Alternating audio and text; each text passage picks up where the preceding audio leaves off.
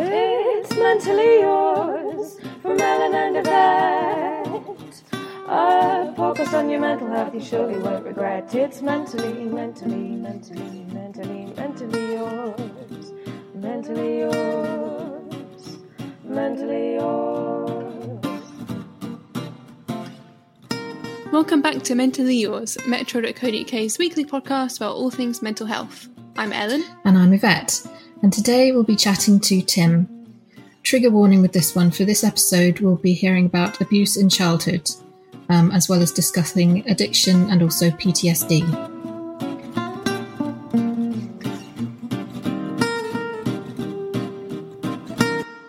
I'm just going to go right from the start and, and go from probably, well, the most difficult bit. What happened to you in childhood? Um, so I was sexually abused as a child by a male relative um, between the ages of around six and eight. Um, I say around because my memory of events is quite bad now um, after a lifetime of kind of running away from the, the sort of trauma and the pain. Um, memories are quite sort of jumbled up and, and um, difficult to sort of place into a sort of chronological order. But I, I, I know that it was around that sort of age. Can you tell us a bit about when, because I know memories kind of get jumbled and suppressed. When did you discover that something had happened or realize that what happened wasn't right?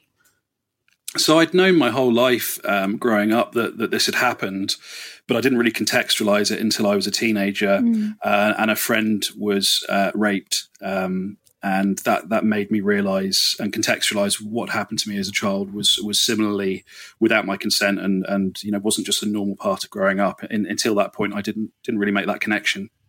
Were you able to talk to anyone about it? And and if so at what age? Again, memory is, is quite a tricky one around this, but I, I guess it's certainly coming into my teenage years. I, I, had a bit of a revelation with this with this um, friend, um, and that's when I started talking out. Uh, initially, it was with um, my GP and uh, a sort of NHS counsellor, talking therapist. Um, but as the years went on, it became something I spoke about more openly, and, and that was a bit of a defence mechanism. Really, it was a way of sort of telling this story of of these things that had happened to this guy called Tim. Um, it was a bit of a defensive mechanism to put up this suit of armor and, and almost mythologize it and, and I suppose dissociation is the word they'd use. Uh, it was this thing that happened to someone else, this character called Tim. Before you were able to start kind of talking about it and, you know, do that contextualizing, how was it affecting you? Did you notice that you were feeling, you know, angry or anxious or anything like that?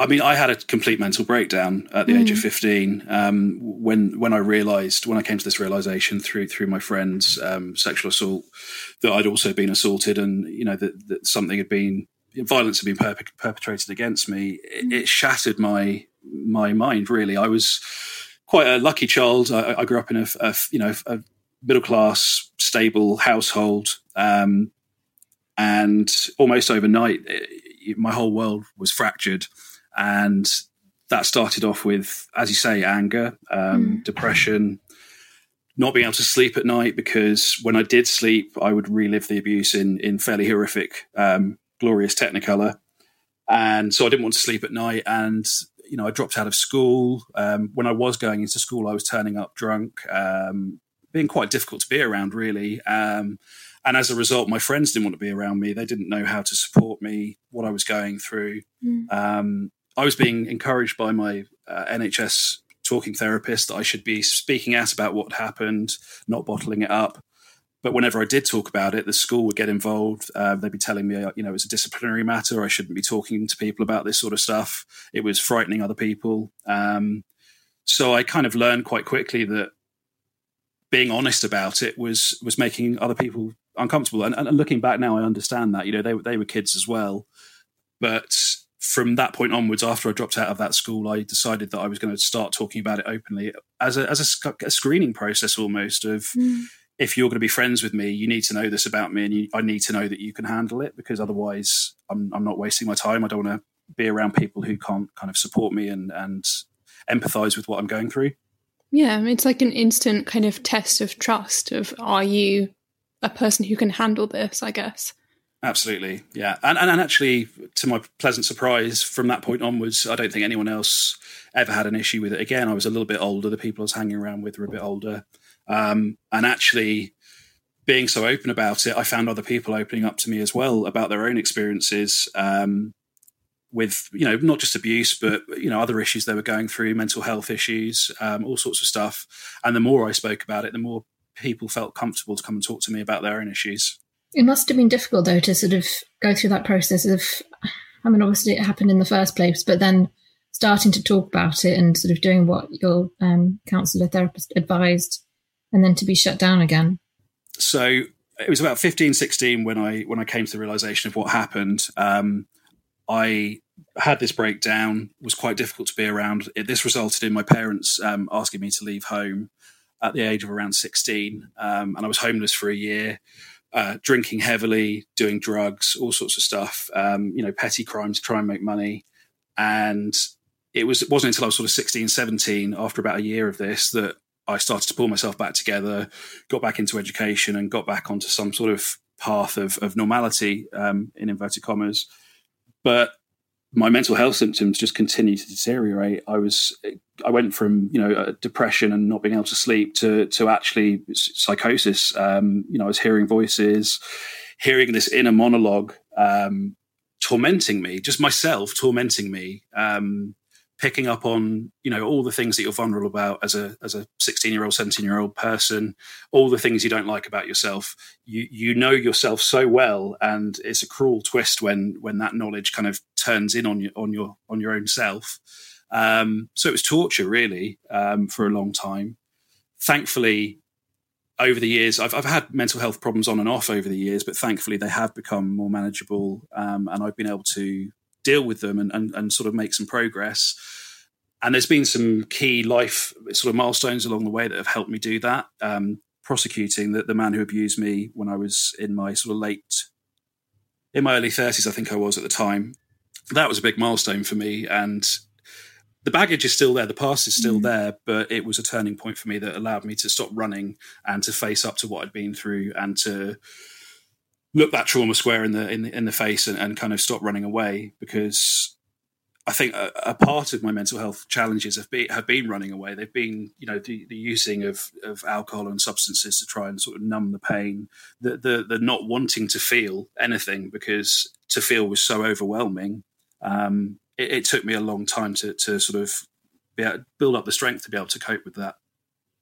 I think the point you raised about kind of using alcohol and drugs to just feel nothing and escape from it will really resonate with a lot of people. Can you tell us a bit about your experience of how you started using these substances, how it maybe tipped into addiction? So uh, it was probably around the age of 15 when when this mm. sort of revelation happened that my drinking went from, you know, youthful experimentation into mm. a daily habit of buying vodka and sitting from morning till night drinking, um, missing out school and getting people to come round and sit with me and you know pool our money together and I go out and get served at the age of 15. I was quite a big chap. Um, so that's when it's kind of started really. Um, and I, I, dabbled in sort of smoking pot at parties and things like that, but it quite rapidly grew over the course of that period of homelessness from from sort of drinking into into harder stuff. Um, and then that's something that followed me around for a lot of my twenties. Really, um, I, I, was I was always quite high functioning. I could work, I could have relationships, um, but it was it was it was always there in the background, uh, and it was always holding me back. I think so. The thing about abuse is that it's it's not just the trauma that you go through at the time; it, it haunts you for years to come. Mm. And although I've done fairly well in my life and my career, I feel like I would have been. Uh, I, I, feel like it's held me back. Certainly, I feel like mm. I've hmm. not achieved, achieved, necessarily the things I want to achieve, um, and I could have done so sooner and younger if I hadn't have been, you know, carrying around these burdens. How do you come to terms with that? Because that's a really difficult thing to kind of accept. That if this thing that was out of your control hadn't happened, you know, you could have, your life would have been completely different. You'd be a different person. How do you accept that? There's a few things there, really. There's the fact that I've had to learn to love myself. I've had to learn to even like myself. I couldn't stand myself for a long time, and part of the addiction is that it's the shame and the the pain and the guilt, and it's all turned inwards. Um, and you have to learn forgiveness. You have to learn forgiveness of yourself, but also forgiveness of the person who did this to me. Um, and that's going to sound quite controversial to some people. I'm not suggesting everyone should do that. That that just happens to be my path. That I had to let go of all the hatred and the anger and the pain and the suffering that I was carrying around. Um, how I did that was through um, talking therapy, through counselling, um, but a lot of it was actually self-directed. It was reaching out to other survivors, talking to other survivors about their experiences, learning what they had found helped them. And a big thing for me was meditation. Um, I've, I've, been meditating for about seven or eight years now. Um, and that's really allowed me to find a sense of peace that was there all along inside me. And I just had to stop and look and find it. Um, and when I did, it was a really transformational thing. It, it, it, went from, along with that, that sort of milestone of the, the court case, learning to sit and be in the moment and and for emotions not to be overwhelming because that's that's the mm. fear. That's the that's the running away. You think that that if you open yourself up to emotion it's going to overwhelm you because it has done in the past. Um, but learning to sit and be with your emotions and your thoughts that they're uncomfortable they're difficult um, but to stop running away. And the court case was the, the thing that was the the turning point but meditation is the tool that helped me to to sort of cement that as part of my life can you tell us a bit about the court case and how you kind of came to the decision to, okay, I'm going to prosecute this after so much time? Yes, so the birth of my nephew um, made me realise that you know there's a whole another generation of kids out there now that mm. are potentially vulnerable to this guy, and I just wanted them to know. I just wanted to make sure the police were aware of who he was. Um, and going through that court case was not easy. Um, mm. It was several years in the making, the building up the case, um, having to go through in quite minute detail experiences that I'd done my best to bury and to run away from for all that time, having to face up to them again and you know pick open the old wounds um, that had only just really healed over. It was one of the most difficult things I've ever been, ever been through in my life, um, but also one of the most rewarding personally. Would you say it was re-traumatizing? And what support did you have for that at that at that time? hundred percent. It was re-traumatizing. Um, it was it was as I say, living through memories and and and sort of fragments of memory that I'd buried, and and, and stuff came back in quite quite a lot of detail that I had uh, blocked out, and that that mythologizing, that storytelling that I did that protected me for so long was just stripped away. It was just you had to sit and be with the raw emotion and memory and, and all of that stuff. So it was really challenging. Um, I didn't really have any support in terms of you know from the police or anyone uh, in an official capacity. I, I did seek out um, counselling through the NHS and, and, was lucky enough to have a, a really great uh, counsellor that sort of helped me through. Um, but yes, I mean, you just you just have to you have to be so strong to go through it, and I, I, completely understand. You know, people say, "Why didn't you come forward sooner?" To, to people who've been through this stuff, and it's just missing the point. You don't mm. understand how traumatic it is to deal with this stuff. So I completely understand why people don't come forward straight away. There's the not being believed. There's the shame of admitting it all. There's the, you know, am I even going to get a prosecution out of this? Uh, you know, thankfully the police were, were, great. They they believed me from from the get go. Um, they they you know never challenged anything I was telling them, um, and they were very, as much as they could be, they were very sort of gentle in the way they kind of led me through the process. Um, but yes, it's just there, there isn't a lot of support out there. You have to kind of be your own support and just rely on friends and family, really. It's really disappointing though to hear that there was nothing kind of official provided. Like, I know it shouldn't be surprising, but I was surprised to hear that. What kind of support do you wish that there was for other victims? That's a good question. I, I mean, there, there, certainly were. There was talk of, of support. There was a victim mm. liaison officer. Um, but all that was was really keeping me abreast of what was going on in the case. So it's been handed to the CPS. It's going to court on this date. He's been released. You know mm. that that that was the, the, the kind of the, the, communications that were on offer. I, I, think there should be counselling. There should be, yeah. you know, support for for for. And I, you know, I I'll pick you up on the word victim there because it's a word that a lot of survivors of abuse don't particularly like. Um, mm. I'm not I'm not particularly bothered by it myself, but some people prefer. No, apologies. I realised no, that I, I, misspoke after I said it. I was like, oh, fuck. it doesn't bother me in the slightest, but um, but yeah, some people prefer the term survivor mm. because it's empowering. I think just having done that, gone to court was the empowering thing for me. Mm. Um, and words are just words at the end of the day. So um, it's about the intention behind it. But but yeah, for, for, for, for, other people who've been through this, there should be more formal support. There should be tools on offer, whether that's you know talking therapy or um, CBT or sorry, yeah, C- CBT. I keep getting CBT and CBD confused.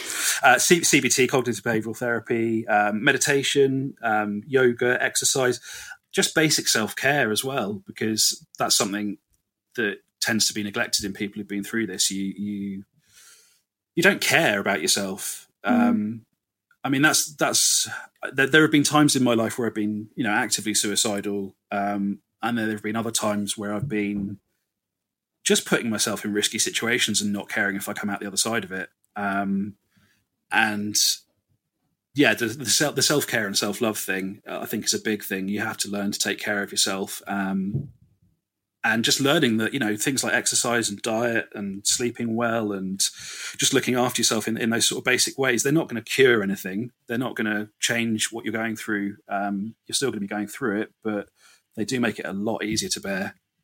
Where are you now in terms of managing um, your PTSD and your mental health in general? Much much better than I've ever been before. Um, lockdown one was was was challenging. Um, I saw my drinking sort of increasing quite steadily. Um, anxiety was through the roof initially, um, but thankfully, because of what I've been through before, I, I kind of saw those patterns re-emerging and, and sort of took myself to one side and said, "Look, you need to stop drinking now. You need to start exercising and diet and you know all that kind of stuff, meditating regularly." Um, so I think it's still a challenge, but I have the tools to deal with that challenge, and I have the self awareness to, if not stop it before it starts, at least catch myself when I'm sliding back into old habits and and, and do something to address them. What does that look like for you, addressing it?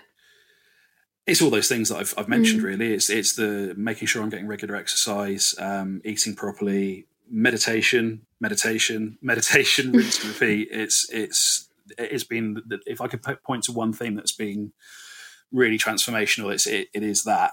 Um, so yes, it's, it's just a day to day kind of looking after yourself, and and I'm lucky and that meditation. I don't, yeah, yeah, absolutely, yeah.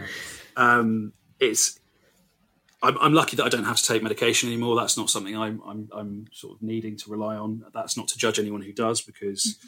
I've got a lot of friends that that do. Um, have to, to, to, use medication, and it's something that has helped me through particularly difficult times in the past.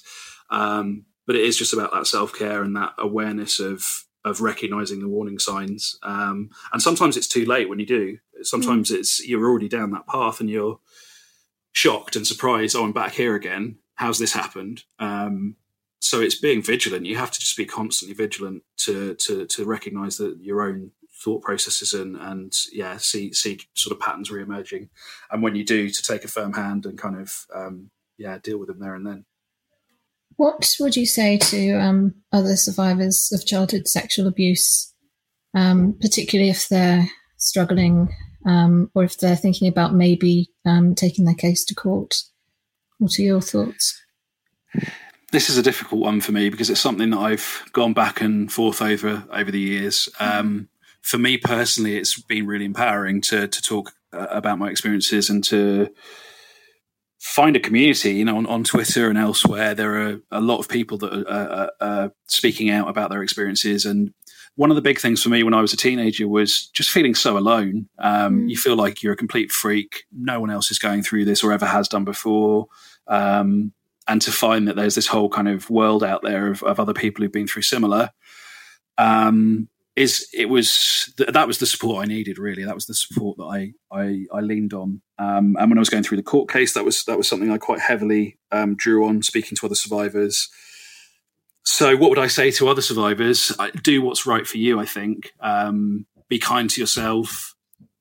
If you feel that talking about it with someone who who kind of has been through similar would be helpful. There are informal ways you can do that through through you know social media and elsewhere. But there's f- formal places. Uh, there's a lot more support now than there was when I was growing up. Um, Survivors UK, particularly for men, um, has has been somewhere that I've um, come across more recently, but I think is doing great work to help male survivors. Um, and I think there's a, you know there's a lot of other groups out there and people doing great things. So I would just do trust trust yourself, learn to trust yourself a bit more. Um, opening up, I think, is a great thing, but some people have closed down because of what they've been through is so traumatic that to revisit it is such a daunting prospect. So, you know, w- when it comes to the court case thing, for me, I got the right result, but I think I, I went, as I say, I went into it without expecting anything. Um, for for me, it was it was a chance to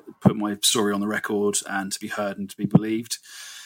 I know from other survivors that's not always the case. That's not always their experience. Um, sometimes along gender lines, you know, um, mm. there's there are all sort of fa- sorts of factors at play um, in terms of how lucky you are with the, the cop you get at the other end of the, the phone because I, have got nothing but great things to say about the people who looked after my case, but I know that's not a universal experience, unfortunately. So this is goodbye from mentally yours. So go away, enjoy your day, get on with all your chores from mentally, mentally, mentally, mentally, mentally yours. Mentally yours mentally yours. If you've been affected by any of the issues we've been chatting about today, please give the Samaritans a ring on 116 123 or you can email them at jo at samaritans.org. You can also go to their website, which is samaritans.org. If you've liked this, please give us a rate and review. We're also on social media on Twitter at MentallyYRS, and we're also on Facebook. The group is private, but it's just called Mentally Yours. See you next time.